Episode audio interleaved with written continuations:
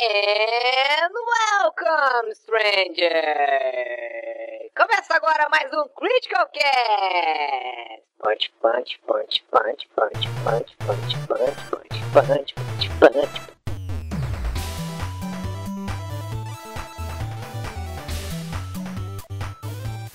Fala galera, tudo bom com vocês? Aqui é o Eric, essa é a nova edição do Critical Cast. Estou acompanhado do meu querido JV. Tudo bom, JV?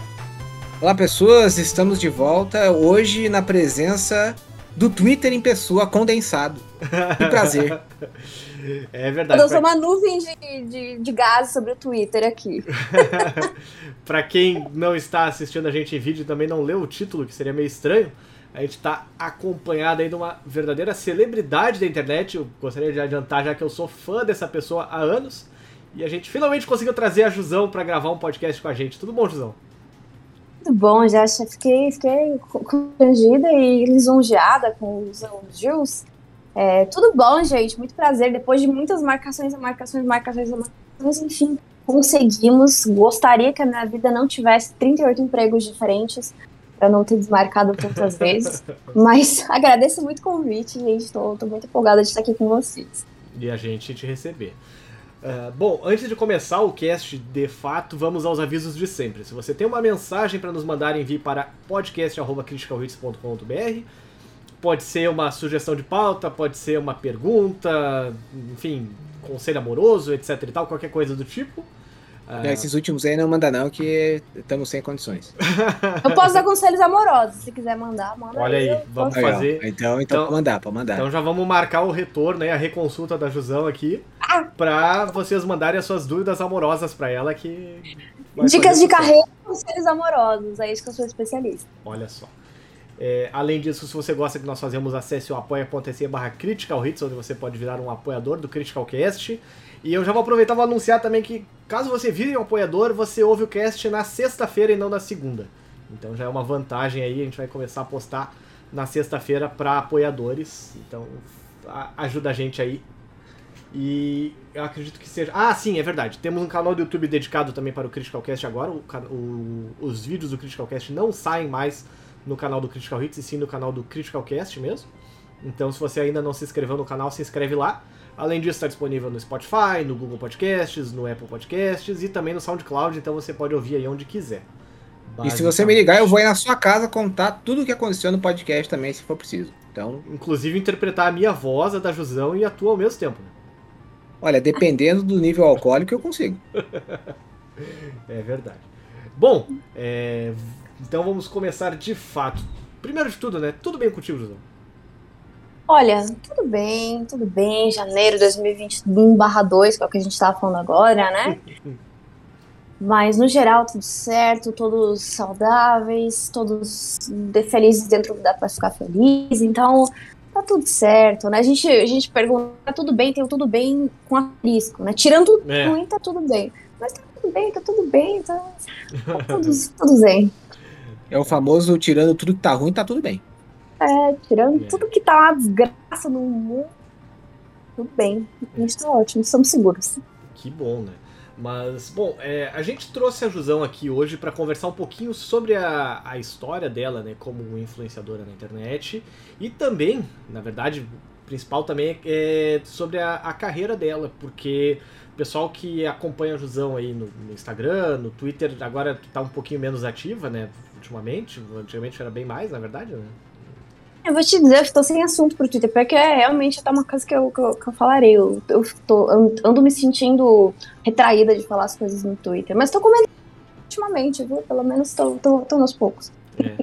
Ah, que bom então. Mas é, como uh, atualmente tu trabalha na Amazon, né?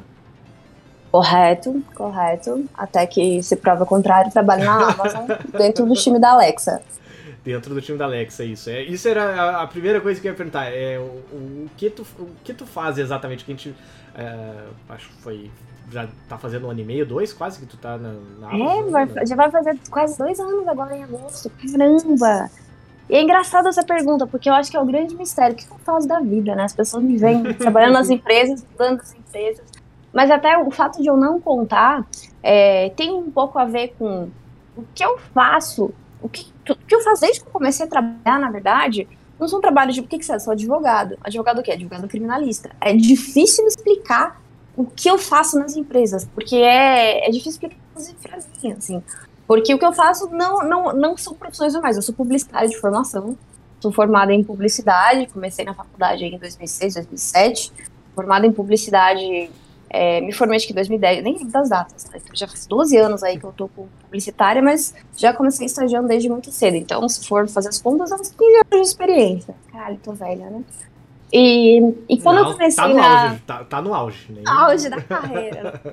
Quando eu optei por fazer publicidade, lembro que no curso a gente era muito ensinado a trabalhar em uma agência de publicidade, né? Ah, então você vai ser produção, ou você vai ser atendimento, ou você vai ser mídia, ou você vai ser criação.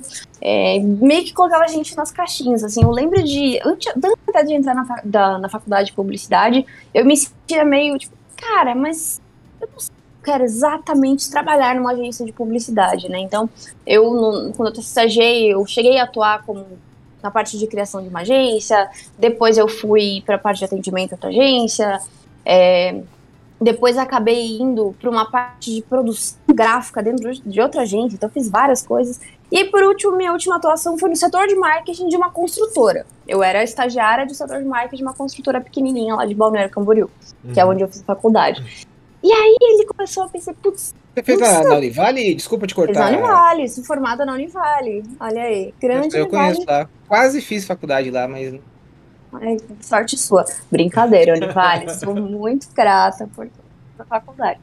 E aí, meu primeiro. Daí, depois que eu terminei a faculdade, me deu um tilt na cabeça. Peguei todo o dinheiro que eu juntei na- durante os estágios ali, que eu estudei desde o primeiro ano. Eu trabalhei desde o primeiro ano, fazia alguns freelas também. Levava cachorro passear, fazia cartão de, de visita pra, pra galera ali do, do bairro. Então, sempre meu umas 40. Peguei todo esse dinheiro e, e fui, fui, fui pensei, será que eu uma pós agora? E aí, na época, era 2010, 2011, né? Eu comecei a olhar as pós e era tipo uma...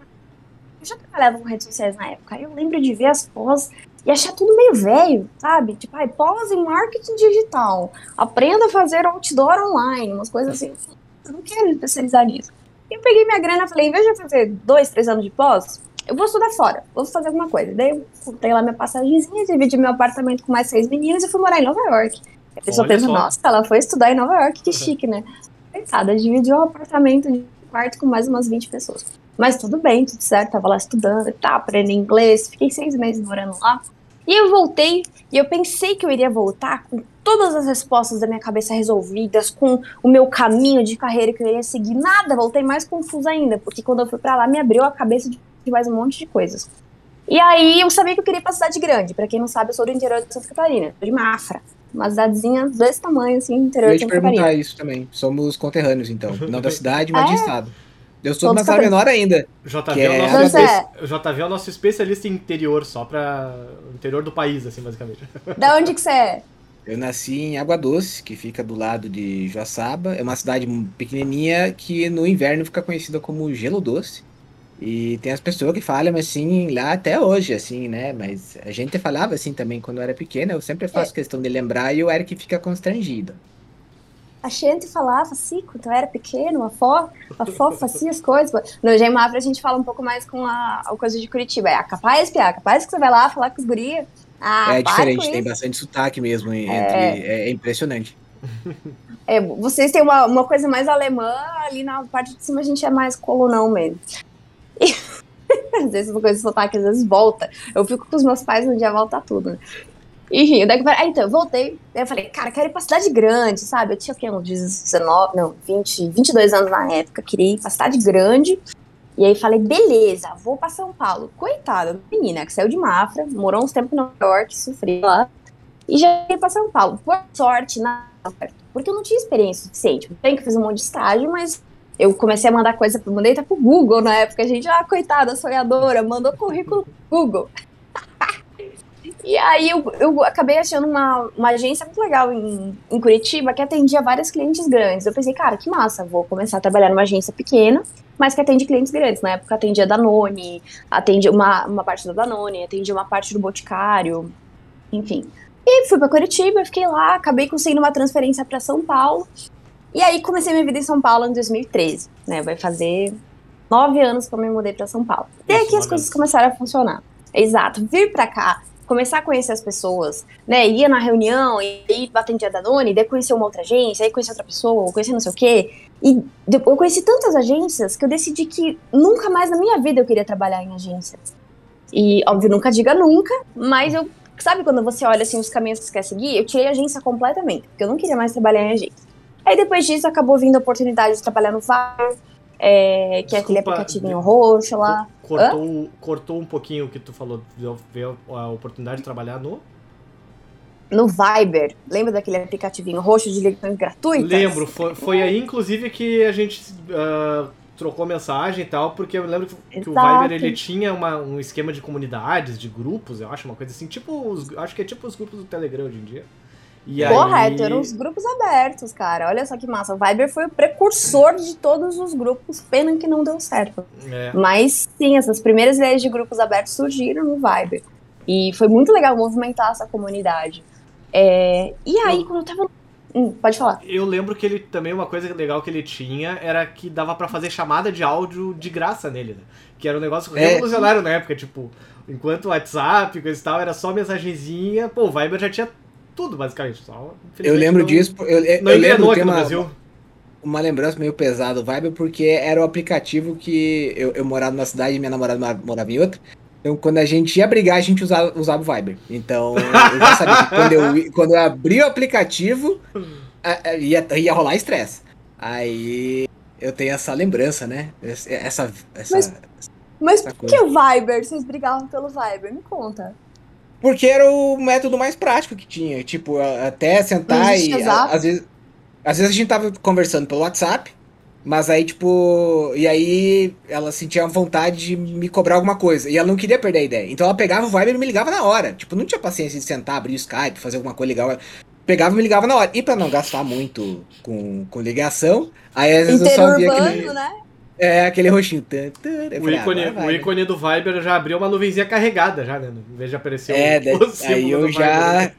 já falava, ok. Aí eu via, daí, né, resolvia. Mas é, era um, um aplicativo excelente, porque, né, é, permitia que as pessoas Lavasse a roupa suja. lavassem É, roupa suja, mas graça. também se comunicassem. Hoje é padrão, né? Mas naquela época, mais 2013, saudável, né? é, é, espero que não tenha sido a minha antiga relação. Mas as- aposto que tem pessoas aí que usaram de maneira mais produtiva. Espero. De maneira menos triste, né? Eu, inclusive, usei quando eu morava lá em Nova York. Não tinha iPhone, não tinha nada. E aí era o que eu conseguia pra ligar pros meus pais, porque era muito cara a ligação, né? Então meus pais não sabiam mexer no Skype, então o Viber ali era o que ajudava a gente. Inclusive eu tenho um baita carinho pelo Viber por conta disso, assim. Existe É. ainda o Viber ou, ou já encerrou Existe. tudo? Mas ele é muito mais usado lá na parte de Israel, no Oriente Médio, nas Filipinas, ele era super famoso. Cara, nas Filipinas o Viber era tipo WhatsApp.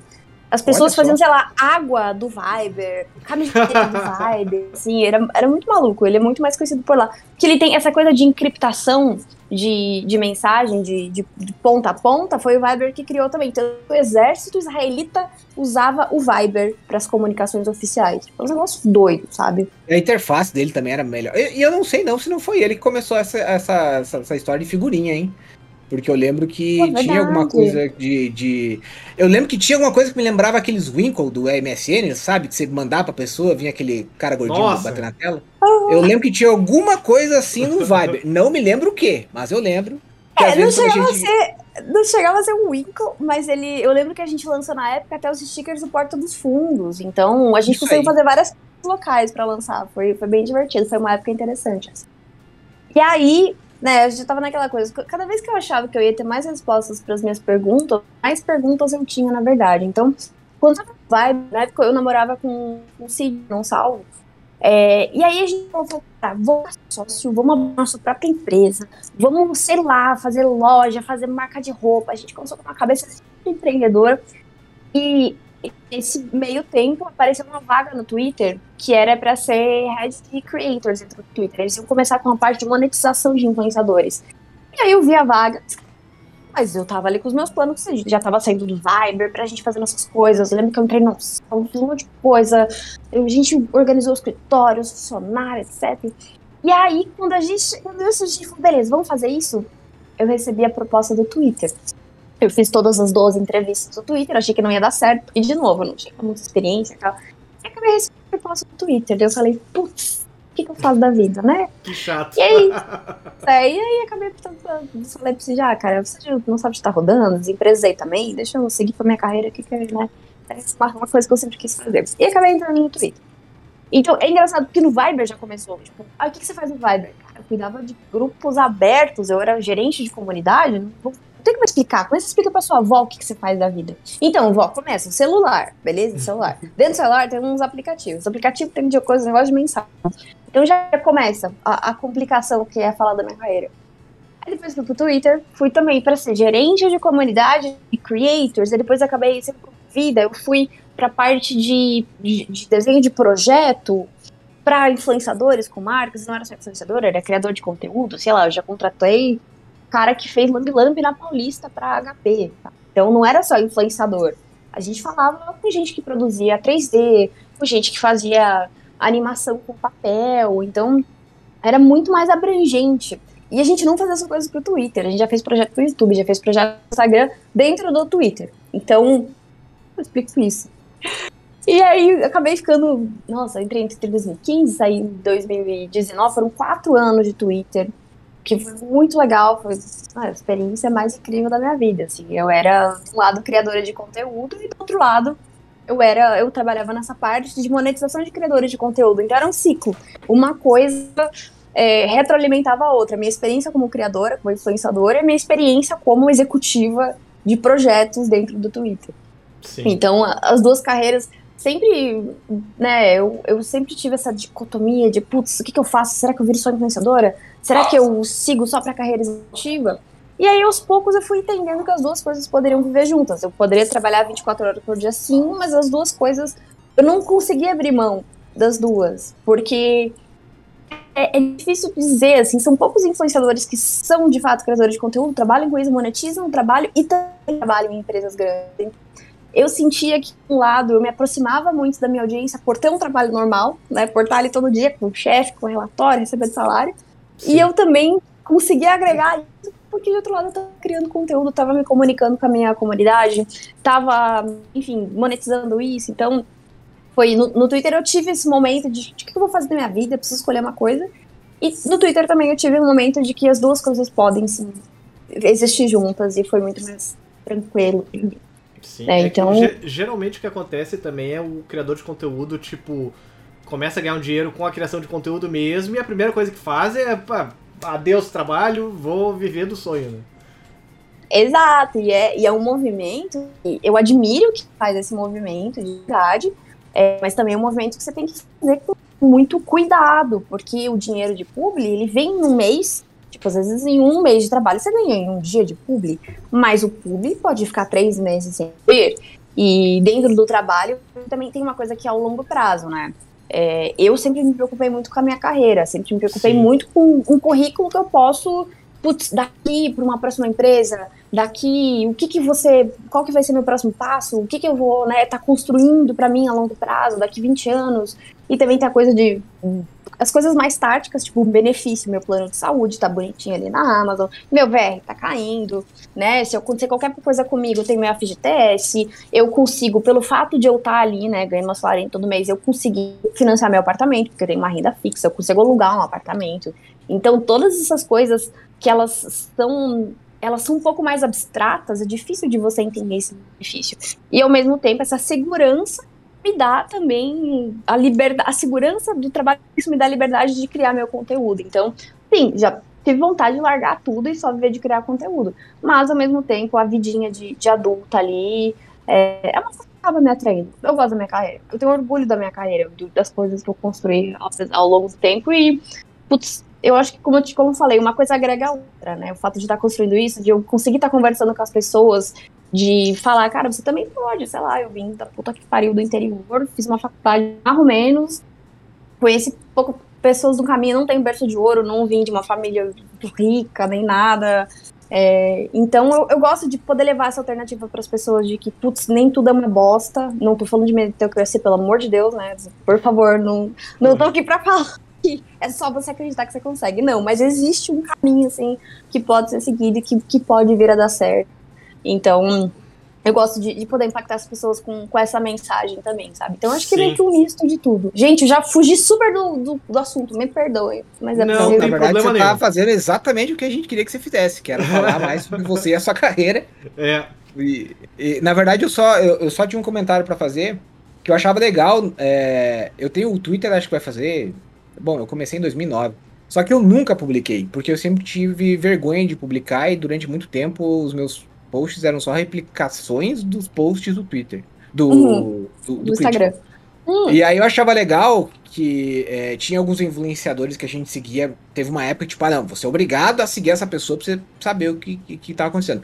E tinha você e outros influenciadores que eu achava legal, que, tipo, parecia que vocês sabiam exatamente como manter a, a galera enga- engajada. Tipo, não era só é, uma parada extremamente, tipo, ah, vai lançar o filme e tal. Às vezes ia lá e colocava uma opinião pessoal que dava um engajamento é, é, gigantesco, sabe? E isso eu achava mais legal de seguir naquela época. é, é, porque sempre tinha uma coisa acontecendo, sempre tinha uma parada. E é uma coisa que eu vejo hoje em pessoas que querem ser influenciadores digitais e que as pessoas parece que não sei, não sabem é, muito como falar alguma coisa sem ser com uma publi, sabe? Isso eu, eu sempre achei legal em, em você e alguns outros que parece que pra mim fundaram um Twitter, assim, é, é o- é o que o Twitter significa hoje em dia. E até agregando aqui o que a gente tá falando, né? é, o que, que é um influenciador digital? Não existe, não existe influenciador. Eu falo isso, não existe influenciador. Existe uma pessoa que cria um conteúdo, esse conteúdo impacta as pessoas, e o, a, a consequência de um conteúdo bem criado é, de fato, a influência. Entendeu? Não existe, ah, eu sou influenciador, tipo o cara do Big Brother, ah, eu vou ser famoso, eu vou ser famoso. E o Vini trouxe um. um, um o Vini do Big Brother trouxe um, o ponto dele, que eu também concordo, não existe ser famoso, existe fazer alguma coisa e isso gerar fama, gerar influência. Porque se você só quer famoso, você vai fazer o quê? O que você vai oferecer para as pessoas? Por que, que elas vão te seguir? Ah, porque eu sou famoso. Não. Por que, que elas vão te seguir? Porque você está oferecendo alguma coisa. Então, isso, isso que gera um pouco essa coisa de, não, mas o que, que você é? Você é influenciador? Não, eu sou criador de conteúdo.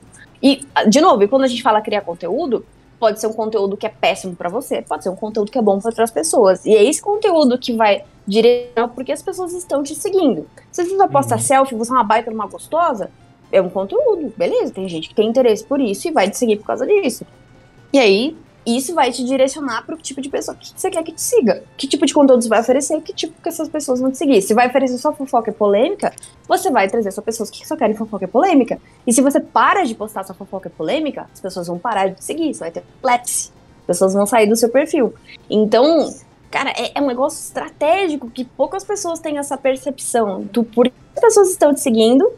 Tipo, legal, 15 minutos de fama, explodir. Um milhão de seguidores começaram a me seguir porque, sei lá, eu postei um vídeo soltando pum.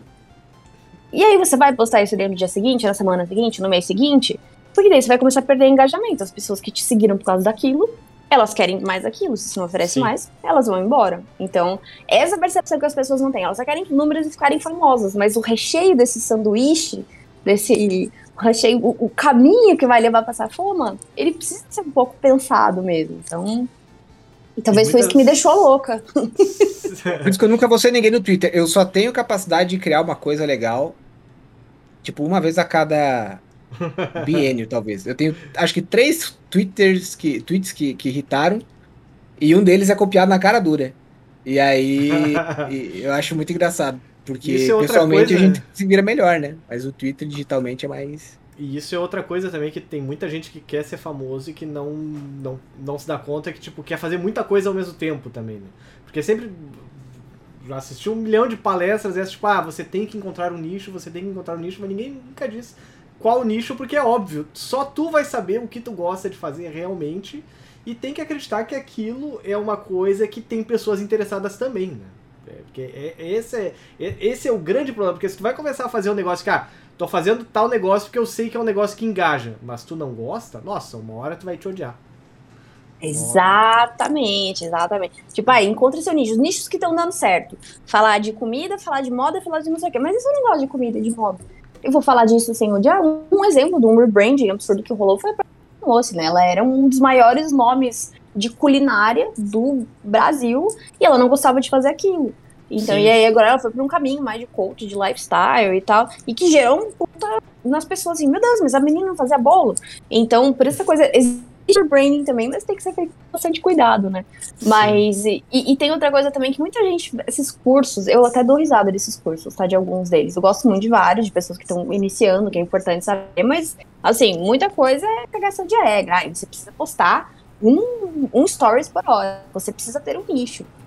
Cara, e, e assim, ah, você precisa ganhar seguidores. Cara, às vezes você não precisa ganhar seguidor. Eu, todo momento de vida, que eu acho que eu nunca compartilhei com ninguém pra vocês. Eu tô num momento de vida que eu não quero mais seguidor. Eu tô muito feliz com meus 100 mil seguidores no Instagram. Eu tô muito feliz com os meus 270 mil seguidores no Twitter. Eu não quero mais seguidores.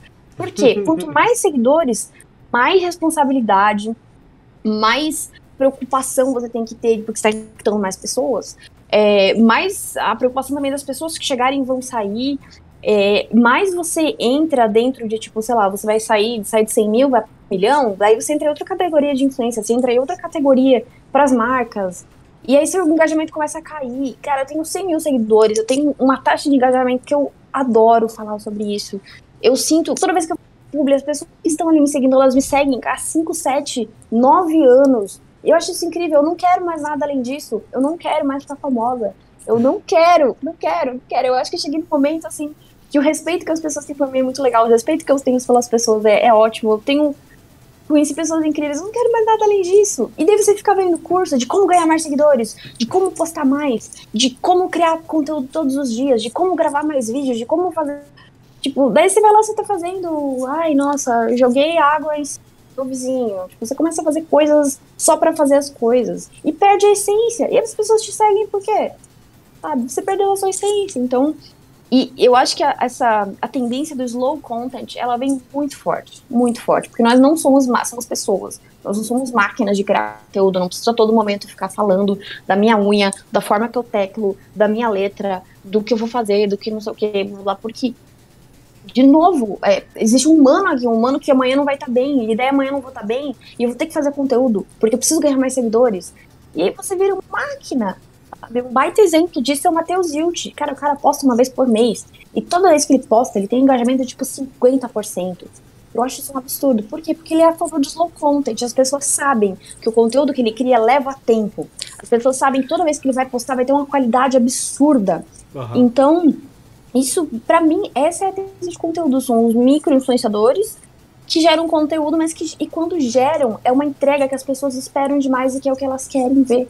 Então, chega de stories, 50 stories por dia, mostrando qualquer coisa só pra postar, assim, sim mais essência, assim mais pessoas de verdade, sim mais identificação, sabe? Eu acho que é, é isso que acredito. Tipo, esse é o momento, assim, que eu acho de, de transição, de, de engajamento que eu acho que a gente vai passar. E Falando porque- todo da minha cabeça, assim, nem li, Sim. nem li estudo, nem nada, assim, é coisa que eu vejo e que eu acho que sim, as pessoas discordam de você. Eu quero ver mais conteúdo privilegiado. Então tá bom, vai seguir as pessoas que vão gerar conteúdo, Mas é que mas tem a- aquela TikTokilização, que é tipo você consumir conteúdo sem parar o tempo inteiro, é um feed é, contínuo. Só que é, esses dias eu acho que até no, saiu no New York Times, se não me engano, uma matéria falando de como isso cansa as pessoas também, né? Porque você tá recebendo muito estímulo e às vezes uma pessoa. A gente via isso no YouTube, né, Eric? Teve uma época que o, o Critical postava vários vídeos por dia e aí a gente começou a perder seguidor. É, é, se a gente for extrapolar isso pro TikTok, eu acho que o que você fala faz bastante sentido, de uma hora a- a- as coisas começarem a, a ser produzidas mais devagar. Série começou a ser assim também, né? Uma vez a gente tinha poucas séries e tre- 300 episódios. Agora a gente tem séries Sim. com menos episódios, até com Quantas- temporadas que demoram mais de um ano É. pra sair. E Quantas séries de estratégia- 24 capítulos, né, a gente tem hoje em dia? Praticamente nenhuma. Acho que É. Grey- Grey's Anatomy deve ser a única porque tá há 30 anos aí já. já tá até repetindo, já repete as primeiras e as pessoas nem lembram, né? E também outra, outra tendência, né, de, de conteúdo, por exemplo, Boba Fett. Tá saindo um episódio por semana. Então Nossa, é uma eu sou muito a favor disso. Desculpa te interromper, mas eu sou muito a favor disso. Eu odeio, eu odeio quando a Netflix vai lá e larga 10 episódios, aí fica aquela coisa, ah, mas a partir de quando eu posso falar sobre a série ou não? Porque vai dar spoiler nas pessoas, coisa e tal. Exato. Tipo, porra, que saco isso, sabe? É, é tipo, saiu Cobra Kai lá no dia 31 de dezembro. Tudo bem, eu adorei. é, Assim, ó, eu me converti num inútil no dia 31 de dezembro. Até peço perdão pra minha esposa já novamente aqui, que eu não ajudei muito na, na, na- na elaboração da ceia e tudo mais. Mas, tipo, eu assisti tudo e daí depois eu, putz, não posso conversar com ninguém agora até quando? Até porque as pessoas vão demorar um tempo pra assistir, sabe? Exato. E assim, e essa, tipo, a opção de lançar uma vez por semana. Mas aí você lança, você cria um movimento. Tipo, lembra de Game of Thrones, quando lançava? Cara, a timeline parava pra falar da caralho do Game of Thrones. Era um evento. Todo mundo. Era um evento e você cria. Daí a pessoa tá no Twitter, nunca viu Game of Thrones, aí olhou. Não é tipo um comentário de, ai, adorei o episódio 5 de Cobra Kai. Não, é. Existe de fato milhões de pessoas assistindo ao mesmo tempo e falando sobre aquilo. E também tem uma coisa que é que isso é, né, compro- psicologicamente comprovado. As pessoas elas precisam, elas, elas procuram pertencer a grupos. A sensação de pertencimento gera serotonina. Aham. Então ela vê aquilo acontecendo e fala, cara, eu quero participar disso também, semana que vem eu vou assistir. E daí ela vai e participa. E daí, quando ela participou, ela tem o entorno de pessoas dela que participar também. Então você vai criando núcleos de movimento em cima daquilo, porque você lançou um episódio por semana. Talvez, monetizavelmente, isso pode ser pior pra você, mas você ganhou um, um movimento. E criar um movimento é muito difícil, é muito raro. Então, é de novo, estratégias. Não existe, eu sempre falo, não existe certo e errado. Existem coisas que, as coisas Sim. que eu acredito, você acredita, são estratégias diferentes. E o tipo de pessoa que você impacta por estratégia que você resolveu seguir. Então, eu- você nunca vai abrir minha boca cagar uma regra e falar que tem que ser assim. Não, eu acredito nisso. E talvez podem me convencer ao contrário. E, e hoje em dia também, né, tem tanta gente criando conteúdo bem diferente de 5, 10 anos atrás, né? Tipo, volta e meia tropeça num perfil, uma coisa assim, 1 milhão, 2 milhões, 3 milhões de seguidores, tu. Mas quem é essa pessoa? Sabe, tipo, até por exemplo agora, entrou essa galera toda aí do Big Brother Brasil, do, do, do grupo do camarote lá. Eu sabia que era o Thiago Abravanel, porque ele é neto do Silvio Santos, mas o resto eu não fazia a mínima ideia, sabe? Tipo, ah, por que que, sei lá, eu, quem é Jade Picon? Porra, Jade Picon parece nome de jogo de, do Playstation, sabe? Tipo, parece nome de RPG do Playstation. É, É. mas que é essa Vamos jogar, um, vamos jogar um já de piconzinho? É, pois é. Sério, parece nome de RPG da época que tu comprava na banca lá do, do tio, que era 5, 10 reais o CD, sabe? Tipo, Bons tempos. Ai, caramba. é. Pior é que a guria é sensacional. É, Isso é o mais engraçado de tudo. É a mais ligada no jogo. É, não sei se tu tá acompanhando o BBB. Minha, minha esposa e a minha sogra amam. Então, mesmo que eu não quisesse, eu estaria acompanhando, mas eu também entrei de cabeça aí na coisa desde o. Você tá sendo. imp- De novo, o BBB também criou esse movimento, né? Mas Sim. é um movimento que dura quatro meses. E assim, por mais que você não, não goste, você odeie, você vai ser impactado. Então, assim, em vez de você ficar passando ódio, minimamente entenda o, o todo, pra você não ficar, não passar tanto ódio assim. E o movimento da Porque o Jade. BBB, desculpa te interromper, mas é, é, Não, mas pegando o que você falou ali, ele, ele também só. Não, é- não sei se ele soube, mas ele teve um, um rebranding, né? Porque, tipo, ele tava muito naquela, naquela descendente ali, o 18, 19, o pessoal já não aguentava mais. Aí veio o 20, deu uma, uma upada, e teve o 21, que agora o pessoal diz que talvez nunca mais vai ser tão legal quanto o 21. E, e ele voltou a ser uma potência do entretenimento, né? Eu não acompanho o BBB, não porque não gosto, mas sei lá, não tenho prática, né? Mas eu vejo o pessoal falando, é, o 21 mesmo, até eu me interessei. Eu, eu não acompanhava e sabia o que estava acontecendo na casa. Então, é, eles conseguiram se, se aproveitar muito do- dos movimentos de Twitter, de todas as, as pautas sociais também. E eu não acho que o Big Brother faz isso porque é bonzinho. Tipo, não, vamos ensinar Não. as pessoas. Não, é porque isso gera assunto. E no vocês viram que Twitter. tem a dancinha da fusão na abertura agora? Não, Tem a dancinha da fusão no Dragon Ball, tem uma hora, não sei lá em qual participante que é, que aparece dois robozinhos do Big Brother fazendo a dancinha da fusão. Se você prestar bem atenção, você É. vai ver. Ó, Então, os caras já, os É. cara já dão aquela mirada na galera pra ver quem, quem tá esperto. Ah, é? Tu, tu podia ter me avisado isso, que isso aí dava um post no Christian Witz também, né? É que Pô, eu acabei de ficar ainda sabendo. é, não, agora, Ainda de- dá. terminando o cast, já vamos. Já vamos Mas colocar. agora, valendo. Mas até tu, tu comentou que tu não, não quer seguidores novos, tá? Uma das coisas que a gente tinha pra te perguntar, então tu já respondeu que se, se, se tu recebesse a oportunidade de entrar no BBB, ou tu teria vontade de entrar, assim, a resposta provavelmente é não, ou sim, talvez, sei lá. Pra sim, eu acho que sim. Eu acho que você tem que estar com uma cabeça muito boa no momento de vida que você tá muito são, porque o impacto que gera, assim, é absurdo. Tipo, agora, hoje, eu não sei, mas talvez pro ano que vem, cara, entraria. Mas talvez, mas você fica louco. Aí você fica pensando, assim, abdicar o resto da sua vida pra isso. Mas de qualquer forma, é uma oportunidade. De, de certa forma, é uma baita de uma oportunidade. Sim. Tipo, ah, sei lá, quero ser um de apresentadora de TV. É um caminho mais próximo disso. Mas é uma pressão psicológica bizarra, bizarra. Assim, admiro quem entra de verdade. É, ou é louco, ou é muito esperto sobre o que tá fazendo, sabe? Ou é muito sem noção, ou Ah, o cara é. tem um plano muito bom na, na, na cabeça, né? Exato. Porque pode dar muito errado, mas também É, pode tipo dar muito certo. o cara que foi eliminado agora, que o cara simplesmente queria ser famoso porque sim. Sabe? Tipo, É. é, eu, eu não sei se pegaram ele exatamente pra mostrar que, olha só. Não, Com não adianta certeza. você ser Com chato. certeza. Porque não, não adianta você querer ser famoso, ser chato e ser famoso porque sim, sabe? Tipo, não, não vai dar certo, cara.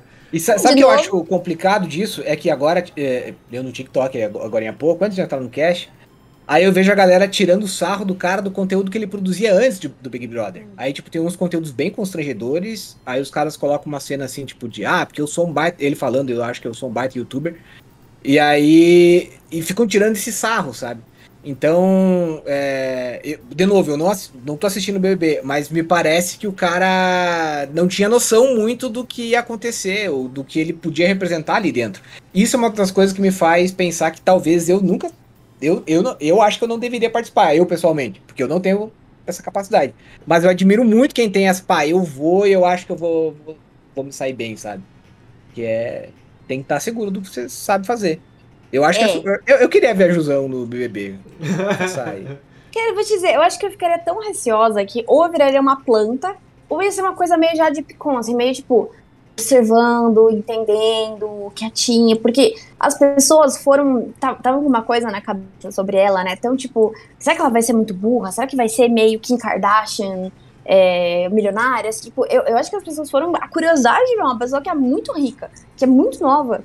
Tipo, como é que essa pessoa vai agir? Não existe um programa que mostra uma, uma pessoa assim, a não ser o Kardashian usando elas.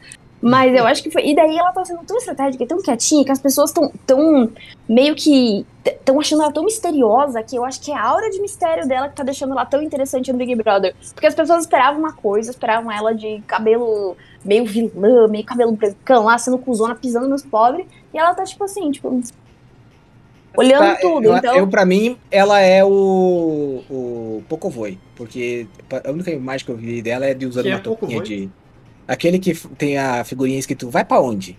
Ah, o Po- Pocoyo, cara. Pocoyo. Pocoyo, Pocoyo, isso, isso. Pra mim Foi, eu é. fiquei, nossa, que burra, eu não sei quem que é, perdão. Não, burro eu que não sei o nome do, do negócio, eu só conheço ele pela figurinha vai pra onde. E aí eu vi ela com a touquinha, aí eu achei muito vai pra onde, sabe? Eu achei fofinho. Eu conhecia ela também. Mas Eu achei... tá quietinha, tá com o tom de voz dela, sabe? Tipo, ela não fala, não, não fala alto, observa, conversa com as pessoas, faz as perguntas. Então, eu acho que essa aura de mistério tá fazendo. Só que assim, pro mistério existe uma solução. Quando solucionarem, o que, que vai ser do personagem dela depois? Então, é, é, é muito, muito doido. Isso eu me pergunto, por que, que ela entrou? Porque ela não precisava. Pra, pra mim, ela ter entrado no Big Brother é tipo o cara que é, sei lá, sabe, um investidor que tem assim, 500 milhões na mão. O cara podia simplesmente deixar essa porra desse dinheiro na poupança e curtir a vida, mas não, ele quer trabalhar, ele quer investir, ele quer não sei o quê. É aquela coisa de poder, a busca pelo poder abs- absoluto. E eu acho que ela fala meio pra isso, assim, achei bem sociopata da parte dela, ficou interessada. Eu acho que eu. O meu chute é que a ideia dela deve ser tipo a da VTube, assim, tipo. Tem o público cativo dela, é imensa no tamanho dela, mas quer furar a bolha, quer virar mainstream. É. Sabe? Tipo, sei lá, e vai parar numa novela, alguma coisa assim. Sei lá, o meu chute é esse, tipo, quero entrar na Globo, sei lá. É, o próprio Thiago Abravanel, né? Ele era o cara que É. menos precisava. Ele tem uma, se ele quiser, ele tem uma emissora daqui uns anos pra ele. E aí o, cara se mete. Eu acho, que- eu acho que o Thiago Bravanel entrou lá pra sacanear o Big Brother com aquela É, o pessoal lá tá de falando, né? que ele- roda de oração e o caralho, tipo, que, coisa é aquela, pelo amor de Deus? Ele tá fazendo Tudo experimento e amor. aí, né? É, eu acho imagina- muito massa, cara. Eu Imagina, acho cara, massa. imagina ele se mijando de rir por dentro, pensando, ah, tô sabotando o programa do concorrente do meu vô. é meio succession, né? Ele entrar no BBB. Achei, achei um movimento ali interessante. Mas então, só pra explicar, né? Porque eu falei que eu não quero ter mais sense de, do, não quero ter o tamanho maior do que eu quero e que eu entraria no Big Brother. Só pra não parecer que eu tô, que, que eu tô me, me contradizendo. Mas é que entrar no Big Brother é um, você vê como um projeto de vida mesmo. É uma coisa assim que, tipo, é meio que ganhar na loteria, literalmente. Se você faz Sim. bom uso disso, você ganha na loteria, você não trabalha nunca mais na sua vida. Então, é, é isso, é, é por conta disso. Porque, assim, uma coisa é ter um milhão de seguidores. E só um milhão de seguidores. Tipo, a menina que entrou lá tinha um milhão de seguidores e ninguém sabia quem que era. Outra coisa é você ir para o Big Brother e ter esse nível de exposição e fuder sua cabeça e você conseguir tirar uma limonada desse, desse limão aí, desse limão meio podre. Então, sim, é um projeto. Né? Não, não é você só ficar famoso, é você entrar, fazer parte de um projeto. Então, acho que é por isso que, que me. E BBB, ele também me, ele me, me deixa meio assim. Cara, que negócio interessante. Que as pessoas ficam fissuradas em ver briga, em ver os outros se fudendo, em destruir os outros, em opinar pra caralho sobre a vida de quem você nunca viu na vida, sabe? Você parece que tira o pior do melhor das pessoas no BBB. Então eu, fico, eu fico muito intrigada. Me intriga muito o BBB. Eu confesso que me intriga, é, porque eu não assisto, de novo, vou afirmar. Mas eu acho que o Thiago Abravanel é o cara que tem mais é, flexibilidade emocional lá dentro. Porque tu imagina você ser criança, aí você vai no banheiro fazer cocô, né? É, você já fez cocô, vai, Ih, vai vem pra cá então, vai vem rodando. Cara, deve ser um negócio muito louco ser, ser neto do Silvio Santos, sabe? Então, tipo, Mas aí que É. tá. O Concordo. Silvio, Santos, o Silvio Santos, como pessoa normal, ele não deve ficar. Não, ele não é normal. O tempo todo. Não, não, não eu é digo normal. assim. Não, não, não. Eu acho que deve ser tipo um negócio, tipo, sei lá, tipo The Osborns, assim, se fizessem tipo os Abravanel, sabe? Que o The Osborns lá, tu acha, ah, o Ozzy vai comer um morcego no café da manhã todo dia. Não. É o Ozzy lá, tipo, de samba canção no meio da sala, lendo o jornal e gritando: Sharon, cadê meus omeletes? Coisa assim, tipo. Acho que é Eu isso. imagino que o Silvio Santos deve ser isso, sabe? Tipo, ah, ah, Concordo. aquele negócio que falam, ah, gente como a gente. Ninguém fica nessa. Cara, eu conheci o neto do Didi. Ele, e ele é um fotógrafo do Instagram muito legal, inclusive eu adoro seguir ele. Então, ele é o Didi. Então, é- eu acho que é nesse mesmo caminho, assim. Eu já perguntei pra ele, falei, cara, como é que é ser neto do Didi? Ele, ah, sei lá, na- nas festas ele é bem legal. É, pô, a resposta, não é que o Didi pega o extintor e joga em cima das sabe? tipo, nossa, Imagina, ia ser muito engraçado se acontecesse tipo, só porque o Didi, ah, vou sacanear todo mundo hoje. foda-se, Uma porque eu sou o coisa- Didi. É o que esperam de mim. Então ninguém vai ficar bravo. Ai, gente. Ai, ai. Mas, é. Tinha um último, um último tópico de pergunta aqui, já que a gente é um, um podcast, um site de games, a gente tem que perguntar, né? Tu joga alguma coisa, Jusão? O que que tu joga da vida? Pra matar Gente, teu tempo. eu estou num momento muito. Porque quando eu fui pro meu apartamento, pro menorzinho, eu. Putz, eu tava sem muito espaço pra colocar videogame. Eu tive que largar a mão no meu PC e tal. Eu não tava jogando muito. Eu jogava mais coisa mobile, assim. E agora, que o meu consagrado, meu queridíssimo consagrado, ele é louco por, por videogame. Putz, e assim. Cara, aqui a gente fez um Men's Cave, um Games Cave, que tem. A gente tem o, o simulador de corrida, que eu amo jogar simulador de corrida. Inclusive, fiz uma publicidade pra Volkswagen maravilhosa, que eu joguei no simulador de corrida e fui pra uma pista de corrida de verdade. Então, mim foi incrível. Adoro jogar jogo de corrida. A gente tem um Mancha que a gente joga Flight Simulator. Então, uma vez por semana a gente escolhe um lugar pra ficar jogando Flight Simulator. A gente tem um VR, um, um óculos. Também, putz, eu- o que eu mais jogo no óculos é o Google Street, o Google Earth. Então eu fico, tipo, viajando pelo Google Earth com óculos. Deixa eu Mas o perguntar uma coisa não- só pra, mais- pra não Ah. fugir da cabeça. como que você consegue o- trabalhar? É, é, acho que é eu, ia, não, eu ia perguntar vocês, se vocês jogam o VR naquela sala que tu, que tu bate as fotos, porque aquela sala parece ser muito grande, parece ser propo- ah, aquela que tem um quadro branco no fundo, a parede branca, sei lá. Aham. É, é ali que vocês O- jogam e tal, porque é, parece ter muito espaço, parece ser o lugar perfeito pra isso, tipo, porque eu, eu tenho Pior que um- não. Eu tenho um PlayStation VR e sério assim, olha, o que eu já dei de soco na parede, o que eu já tropecei naqueles filmes e tal, o cara precisa de um espaço grande, sabe? Quer que não, a gente joga no, no escritório, que Ah, tem um tá, tem uma na parte do escritório dele. Exato, é ali o escritório dele onde a gente joga tudo. Mas a gente usa Steam Link pra usar o computador que fica na parte de cima da nossa TV embaixo. Ah, Então é como se fosse tipo, um videogame. E, enfim, todos esses que eu jogo regularmente, mas o meu, eu tenho dois jogos que eu, que eu. Um que eu sou apaixonada, que eu falo pra caralho, que tipo, foi o jogo que me fez jogar 500 horas no ano, que é Stardew Valley. Eu amo este jogo com todo o meu coração. Cara, pra você ter noção, eu gosto tanto do jogo que às vezes quando eu preciso relaxar, quando eu preciso distrair, eu coloco a trilha sonora do jogo, que é toda feita em MIDI, porque eu juro, aquele cara é genial. Assim, Concerned Ape, sou fã, porque a trilha sonora tem tantas, tem tantas camadas numa MIDI que eu, tipo, coloco, eu fico ouvindo, assim, falando, nossa, mano, absurdo, me relaxa de um jeito. Aquele cara, ele é um gênio, ele fez alguma coisa. Enfim, Stardew Valley, amo, tenho, sei lá, 400, 500 horas de jogo. E o que eu tô jogando agora é Yonder, de Cloud Catcher, que é um jogo meio indiezinho, assim. Eu, esse jogo é maravilhoso, mas também me relaxa de um jeito, assim, eu adoro essa vibe. Ele, ele me lembra um pouco Zelda. Eu adoro vibe meio estratégia, RPG, castzinhas, coisas fofas, tipo, sei lá, se dá um negocinho pra raposa, ela fica te seguindo, sabe? É um jogo fofo. Eu gosto de fofo. Eu adoro jogar CS, eu adoro jogar Free Fire, mas eu gosto de jogo fofo. Pokémon, Enfim, por exemplo. Stardew Valley, amo e Yonder Cloud Catcher estou jogando neste momento, ainda não zerei, tô nessa. Stardew Valley eu comentei com o JV um tempo atrás que eu peguei no Nintendo Switch, comecei a jogar e tal, mas não acho que não clicou porque eu sou um cara muito que, tipo, no começo do jogo, pra eu me interessar, alguém tem que me carregar no começo do jogo ali e tal. E o Stardew Valley tipo, te larga, olha só, vai plantar.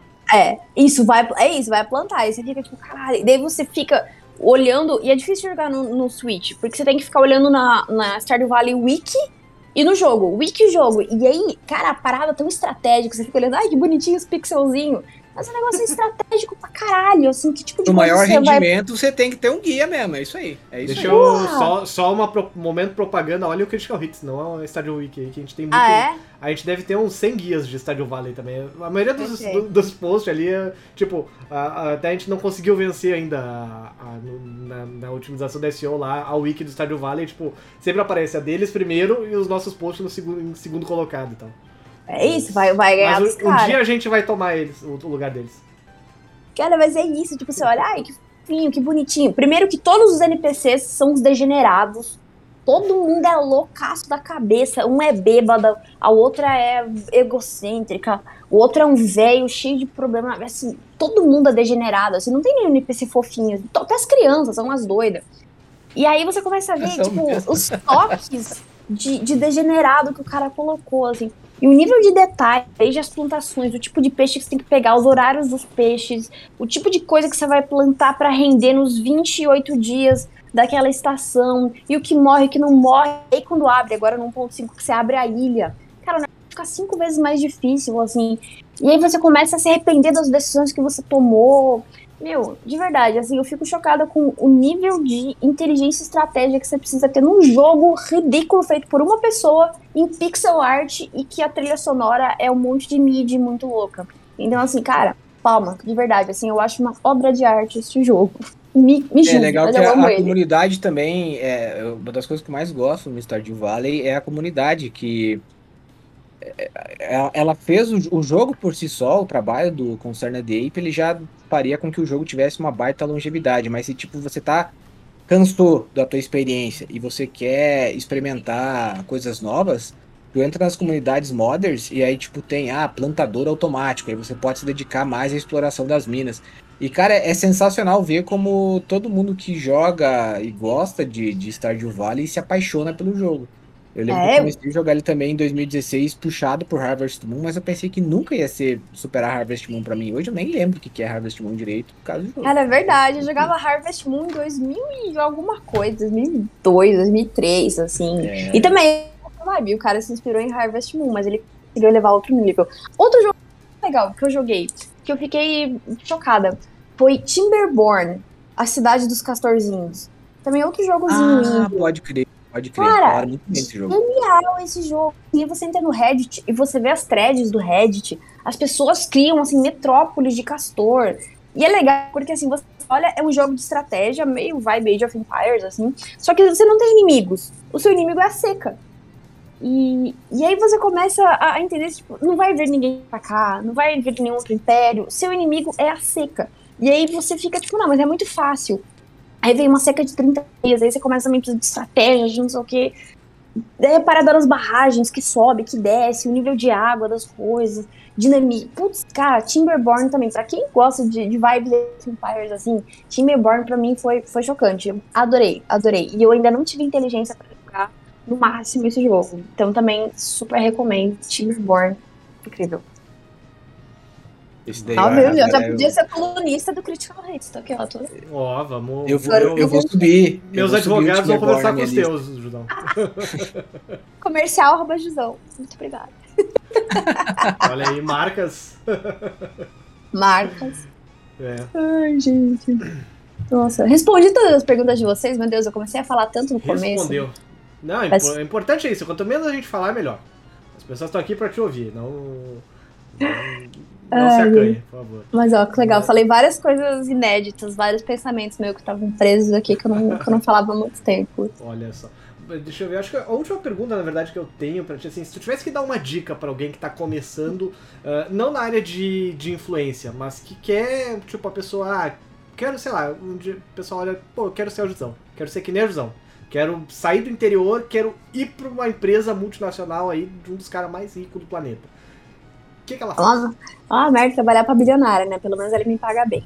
Mas, Deus me livre, já pensou várias assim, não, gente, não, adoro meu trabalho, adoro trabalhar na Alex. Cara, eu sempre- vou dar uma dica que eu sempre dou, não é uma dica inédita, não.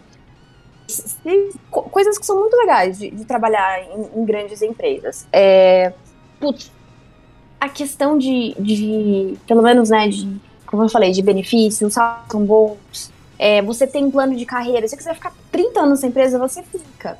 Então, assim, você vai ter emprego pro resto da vida. Então, em vez de você trabalhar, sei lá, eu, fico usando a agência, né? A agência é graça, a agência vai te explorar pra caramba.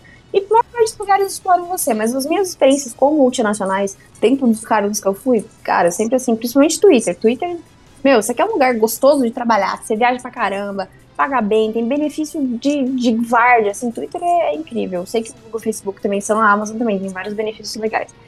É, primeiro, procure propósito nas coisas. Acho que, primeira coisa, se você vai trabalhar no negócio que você vai no final do dia falar, puta, o que eu tô entregando pro mundo? Qual que é o propósito de vida? Eu tô entregando isso, você vai ser infeliz pro resto da vida. Então não, não adianta, procure propósito. Meu propósito, por exemplo, hoje na Alexa, cara, a Alexa impacta a vida das pessoas com deficiência de um jeito assim que eu fico chocada mesmo. A gente fez uma campanha de, de com deficiência agora em dezembro. E, cara, os feedbacks que a gente recebeu, assim, Alexa deu liberdade, deu independência para várias pessoas. Tipo, gente que precisava antes da mãe para acender a luz, para ligar a TV, para ligar o ar-condicionado, para fazer coisas que tem a ver com, com casa, com bem-estar. As pessoas conseguem isso hoje com a Alexa. Então você vê o ambiente em volta dessas pessoas, ele fica muito mais independente. Essas pessoas, além de melhorar a autoestima dessas pessoas. Porque hoje elas conseguem mudar o canal sozinhas. Hoje elas conseguem mudar a temperatura sozinhas. Hoje elas conseguem até pedir, sei lá, uma comida no iFood pela Alexa. Isso é muito legal. Então, eu vejo propósito também de divertir, sei lá, a gente faz um monte de piadinha, a gente faz Alexa, a gente faz os bons dias, todos os dias conteúdo diferente. Então, esse impacto nas pessoas eu acho, eu acho muito legal. Meu propósito é esse. Eu estou impactando as pessoas de uma maneira positiva e mudando a vida delas. Quando eu trabalhava no Twitter, meu propósito era, eu estava monetizando a vida de criadores de conteúdo que sonhavam em viver daquilo. Tipo, quantos ilustradores abriram seus próprios estúdios, quantas produtoras pequenas a gente ajudou, quantos twitteiros a gente conseguiu ali, tipo, sei lá, o, gente que a, a mãe parou de trabalhar porque o cara conseguiu sustentar a mãe com, né, levando, fazendo ali seu, seu, sua monetização dentro do Twitter. Enfim, todos esses empregos tinham algo em comum, tinha esse propósito. Mas para você chegar neles, a minha dica é, cara, várias, todos esses lugares grandes, Google, Facebook, Twitter, Amazon, whatever, eles têm empresas, têm, é, tem páginas de com todas as vagas abertas. Então você entra em jobs.amazon.com, tem todas as vagas abertas. Google.jobs, jobs.google.com também. Você começa a ver, o legal dessas vagas é que tem a descrição do trabalho que você vai fazer. Então, por exemplo, gerente de conteúdo de Prime Video. Você entra lá de certinho. Você vai ser responsável por criar conteúdo para falar das séries, blá blá blá blá. É maneiro. Daí o que, que você vê? Quais, quais são as é, quais são os requisitos para você entrar numa vaga dessas? Ali tem certinho os tipos de faculdade que eles buscam, o tipo de skills que eles buscam, o tipo de experiência que tem que ter, quantos anos de experiência. Então, em cima disso, em cima do- da descrição da vaga, que você falou, cara, eu acho que eu sou bom nisso, eu quero fazer isso, você pega as requisições, que eles- os requisitos dessa vaga, e você começa atrás. Então, por exemplo, para você ser, sei lá, tô chutando, tá? Tipo, coisa vem na cabeça. Entra lá depois, jobs.amazon.com. Mas pra você ser um gerente de conteúdo de Prime Video, tem que entender de séries, tem que ter algum curso de redação, você tem que ter alguma experiência prévia. E as pessoas falam, ah, mas eu não tenho experiência. Cara, experiência não precisa necessariamente você trabalhar em um lugar, obviamente, sim. Você, você pediu 10 anos de experiência, tem que ter 10 anos de experiência. Mas você pode muito focar em projetos pessoais. Então, por exemplo, cara, o Critical Hits é um projeto pessoal de vocês. Então, se um dia vocês forem ser gerente de conteúdo da Epic Games, gerente de conteúdo da Steam, vocês já têm essa experiência na vida de vocês porque é um projeto pessoal que vocês criaram. Uhum. E vou dizer, cara, projetos pessoais em empresas são muito bem vistos, muito. Porque mostra que você teve iniciativa para ter um projeto seu, mostra que você tem essa coisa de espírito de empreendedor, é, mostra que você tem né, ownership, que é você, aquilo ser seu.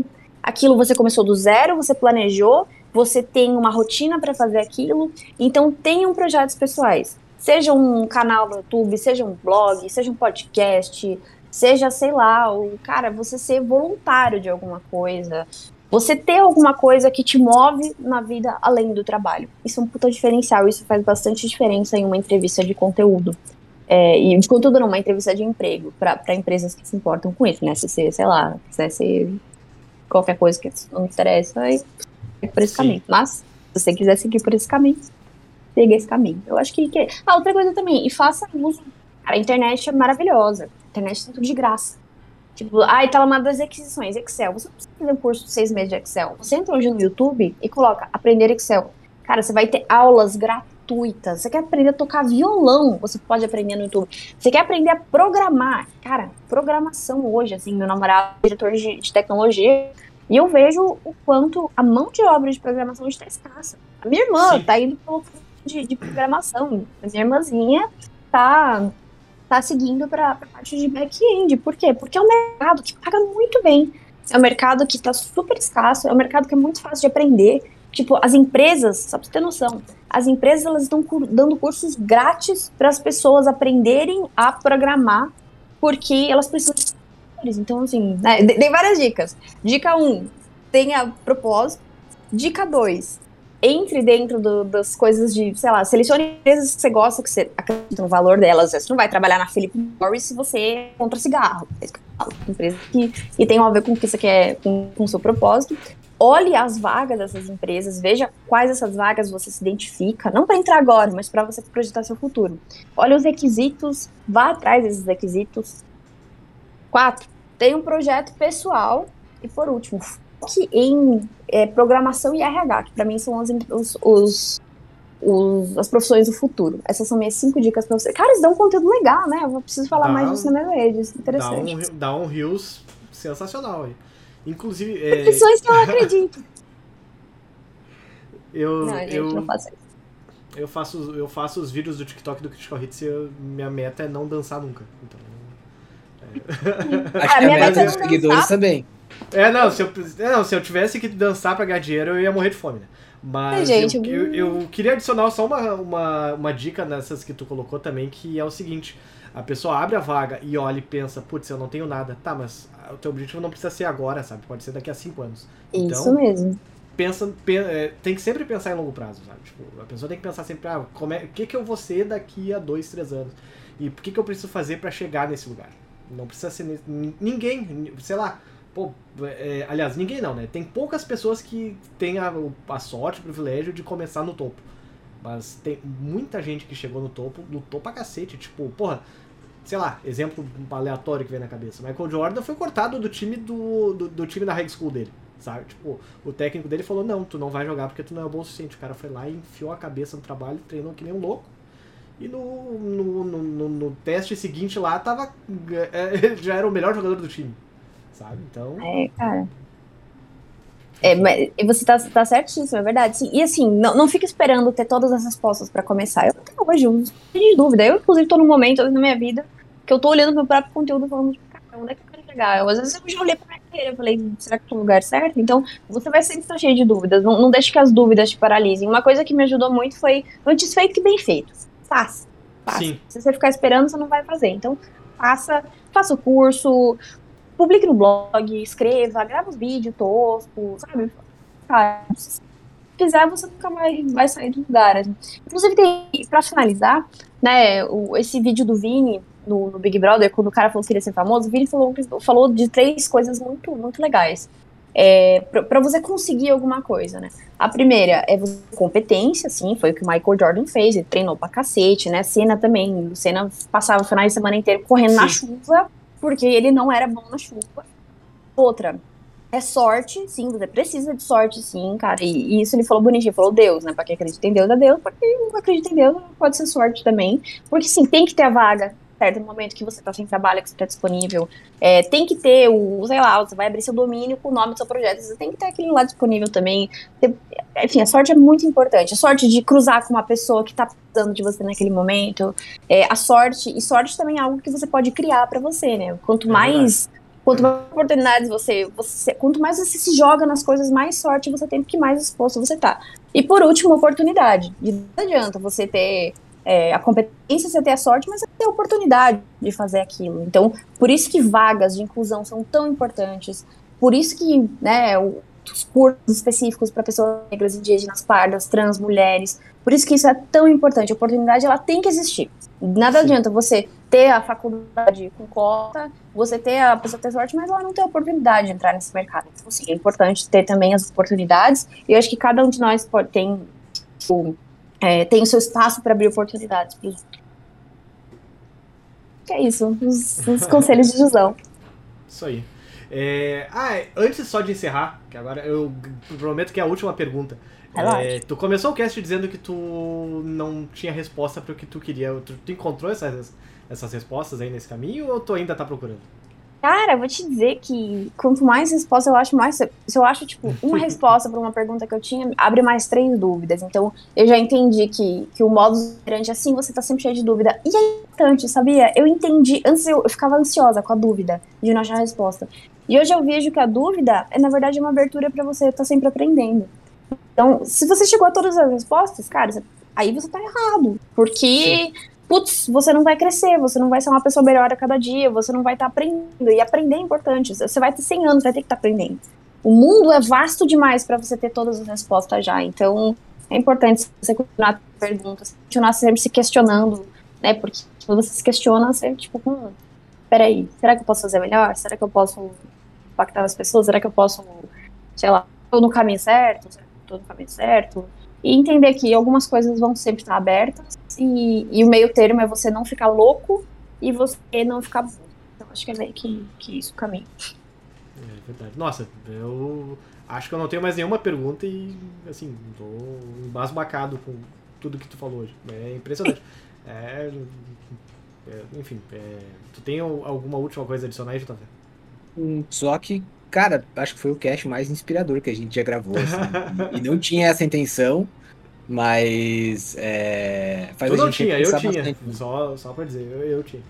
Ah, eu, sabia. eu, eu, sabia que ia ser ouro puro. Eu, eu tinha certeza. Oh, obrigada, gente, de verdade. é... Obrigada pelo convite. Eu adoro o trabalho de vocês. Eu já falo com o Eric faz 200 mil anos. E fiquei muito feliz, de verdade. Obrigada mesmo por esse espacinho aqui pra eu contar um pouquinho as coisas da cabeça. Isso aí. É, bom, no, no encerramento do cast a gente costuma fazer uma indicação de série, livro, jogo, etc. O que vier na cabeça, na verdade. É, começar pelo meu querido JV aí, que é sempre que ele começa. Então vamos lá, meu querido. Uh, eu acho que hoje eu vou fazer a recomendação. Eu não tinha, mas eu, eu acabei me inspirando no meio do episódio e acho que a primeira coisa que eu vou recomendar é realmente façam projetos, participem de proje projetos pessoais, nem que não sejam os projetos criados por você, concebidos por você, eu comecei a participar do, do Critical vai fazer 10 anos e me trouxe muitas coisas boas, mas eu acho que a melhor das coisas é esse Brutus Porcation aí que tá hosteando, que é um baita amigão para mim. E é, queria agradecer também a galera que nessa última semana percebeu que eu tô meio. né, e veio me dar uma força. Valeu mesmo, pessoal. É, só queria deixar isso registrado e queria uh, recomendar um negócio que tem a ver com o Didi e com o Silvio Santos, que é a sessão Renato Aragão da SBT. E eu sempre fui muito fã de Trapalhões quando era pequeno, e esse final de semana eu descobri que estava passando, e agora eu, eu serei espectador assíduo, porque eu gosto muito de Trapalhões. Então, se você também compartilha de, desse gosto. Eu adorei a dica. Não esperava. É... Bom, Ju, muito obrigado por ter aceitado nosso convite. Nossa, foi uma experiência muito legal, muito legal te ter aqui mesmo. tá convidadíssima para outras oportunidades aí pra gente falar, sei lá, eu comentar Big Brother, falar do que quiser mesmo. Tá, tá mais do que convidada. O site é seu, eu te dou é... meu login se você quiser. e qual é a tua indicação aí pro, pro pessoal? Mais uma recomendação do caso, além de todas as outras profissionais e vida pessoal e tudo. Caraca, a minha recomendação de jogos, acho que eu passei três joguinhos bem legais pra quem tá. Pra quem tá curioso aí, que, acho que. O que, que Stardew tá Valley. De série, então? De série? Cara, eu tô vendo. Eu tô vendo Succession. E tô achando interessante a, a briga de milionário e quão, quantas pessoas são por causa de dinheiro, assim. Succession me faz menos vontade de ter mais dinheiro, sabe? Tá, tá sendo bem interessante para mim esse, essa coisa ao contrário, assim. Eu não quero ter o que eles têm. Eu quero nunca mais trabalhar na minha vida. É isso. é isso que eu quero. eu tô tentando convencer a, a minha esposa que, que a assistir. A gente tá, tá lutando contra o primeiro episódio ainda. Ah, eu achei é. que você tava, ia dizer que tava convencendo a, a é, Juliane é a virar bilionário. Não, não. Só milionário eu tô bom, eu tô feliz já. Não precisa chegar no bi. Mas, é né, é, é, que tá complicado. A gente tá numa, numa fase que a Alice, que é a nossa, nossa filha mais nova, ela tá com os dentinhos nascendo, né? Aí ela tá com dois em cima e dois embaixo agora. Ai, Mas aí até, até, até chegarem os, os, dentinhos mesmo, ela tava acordando de hora em hora de noite.